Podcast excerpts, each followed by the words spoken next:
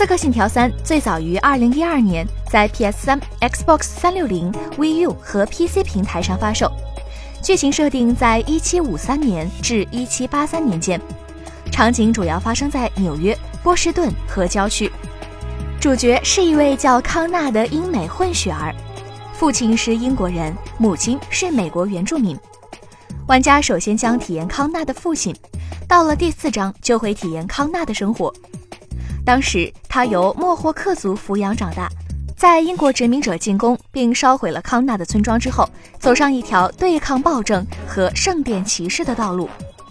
而本次的《刺客信条三》重置版将游戏的分辨率提升到了幺零八零 P，并支持四 K 分辨率，提升了游戏中的建模、光影和人物模型，并让游戏中的人群更加的密集。